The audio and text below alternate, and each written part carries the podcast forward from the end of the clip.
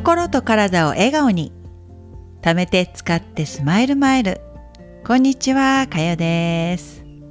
今日は乳製品とパンの過剰摂取と体の変化。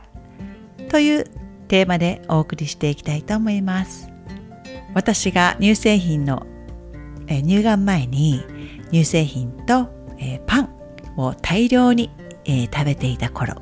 そしてその時の体の変化とかまあね私もそういった食生活をずっと続けてきていたのでその時に起こっていた体の変化とかまた日本について食べ物の原材料を見て驚いたエピソードなどそういったものも織り交ぜながらお伝えしていきたいなと思っています。私はですね、えー、パンパンと乳製品。パンはもうね小さい頃から小さい頃？うんいや小さい頃はほとんどご飯ですよね。そして就職してなんだろう一人暮らしですね。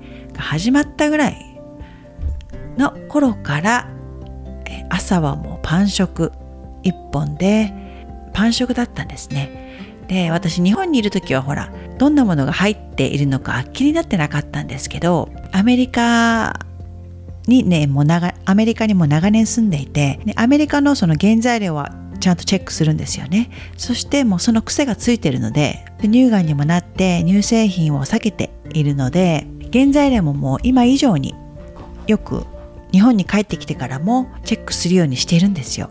その時ねびっくりしたのが日本のパン菓子パンも含め食パンあのですね乳製品が入っていないパンを探してたんですけど、えー、私が見たところ今のところですね。ありません。パンをね少し食べたくなるじゃないですか。なので玄米パンとかあの雑穀がこうたくさん入ったパンとかですね、えー、アメリカいろんな種類があるんですよ。で乳製品が入ってないものもねたくさんあるのでそういった軽い感じで、えー、日本でもまああるだろうと思っててパンコーナーに行き原材料を確認してみたところもうね乳製品のオンパレードでございました。入ってるものが何だったっけな。ショートニングマーガリン、まあ、バターはもちろん。そういったショートニングマーガリンはもうトランス脂肪酸ですよね。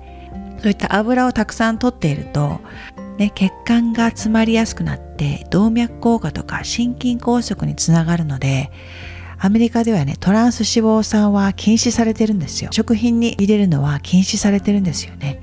でも日本では禁止されてないみたいでもうね結構なものに入っていました。もう食べられるパンがない。ギャー！ということで私は今ねどうしようかなと思ってます。家で作らなきゃいけないかなと。その他にもねコンビニで見た、えー、デザート系ですね。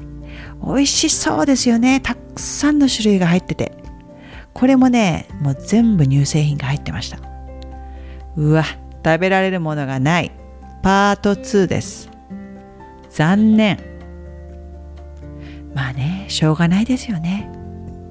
でもねこんだけやっぱり入っていたとは昔の私がね知るはずもなくもうパンやら、えヨーグルトチーズ牛乳バタークリームチーズ。めちゃくちゃ食べてましたから。でその時に今思えばね、えー、分かるんですよ。体の変化が。その時によく悩んでいたのが、えー、ニキビ。私ね19だったかな。19歳の頃から、うん、そ高校生ぐらいですね。から、えー、ニキビがひどくてクレーターですかね。肌がボコボコしてるの。あれぐらいもね顔から、え、首にかけてブワーっとできてたんですよその時もねよく食べていたものがチョコチップメロンパンクリームパンストロベリーバターパンですかね。とにかく甘い菓子パン。でも食パンをもし食べるとしたらそこにはもうたっぷりのバターといちごジャム。またお菓子はクッキー系のお菓子が大好きですね。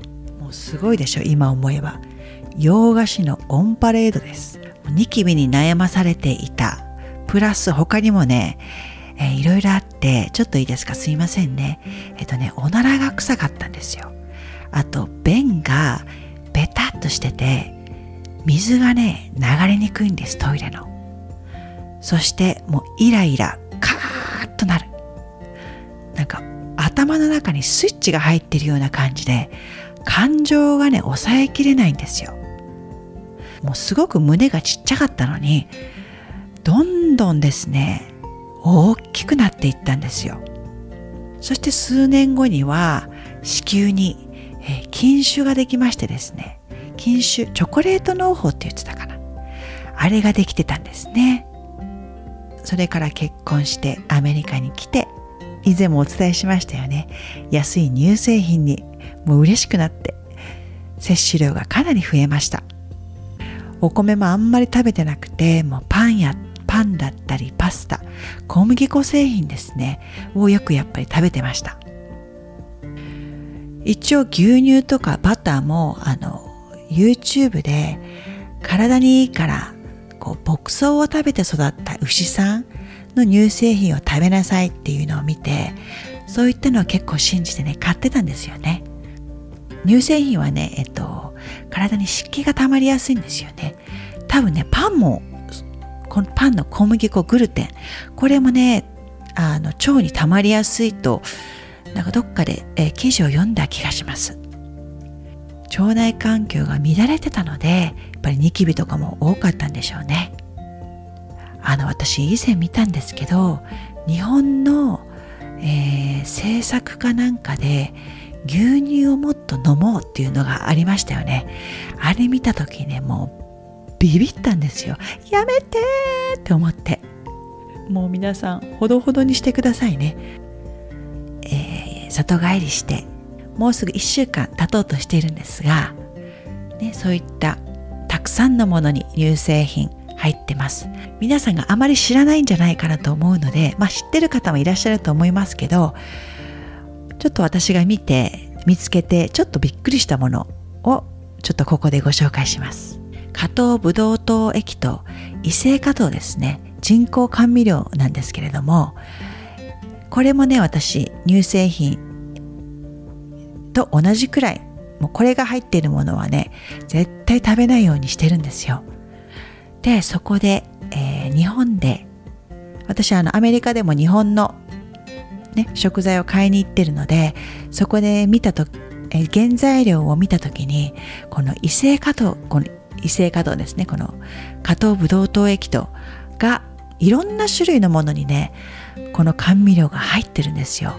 なので皆さんも知らないかもしれないので、まあ、知ってる方もいらっしゃるかもしれないんですがちょっとだけ紹介させてください。アメリカでも有名な名前はちょっと伏せますけれどもケチャップに入ってます。あとは納豆のタレ。キムチ。焼肉のタレ。めんつゆ。とんかつソース。こういったちょっとまだね一部なんですけれどももうねあらゆるものに結構入ってます。なので、えー、気をつけていらっしゃる方はこういったものもねまあ買う時にあの原材料をチェックしていただきたいんですがこういったのにも入ってますよということで今日は情報をシェアさせてください。あと乳製品の話にちょっと戻りますけど、チーズはね、特に依存性があるんですよ。食物依存症ですかね。加工されてできた食品は中毒に似た体の反応や行動を引き起こすみたいなんですよね。そしてこのチーズに入っているこれ牛乳なのでタンパク質の一種カゼインって言ってこれが体内で消化されてる間に麻薬成分と同じ効果を持つ物質を生成して脳に幸福感や高揚感をもたらすらしいんですよ。わ、美味しいっていう感覚ですね。これがもう脳が幸せになるので、もっと食べたいっていうようになるんですね。これね、もうね、すごくわかります。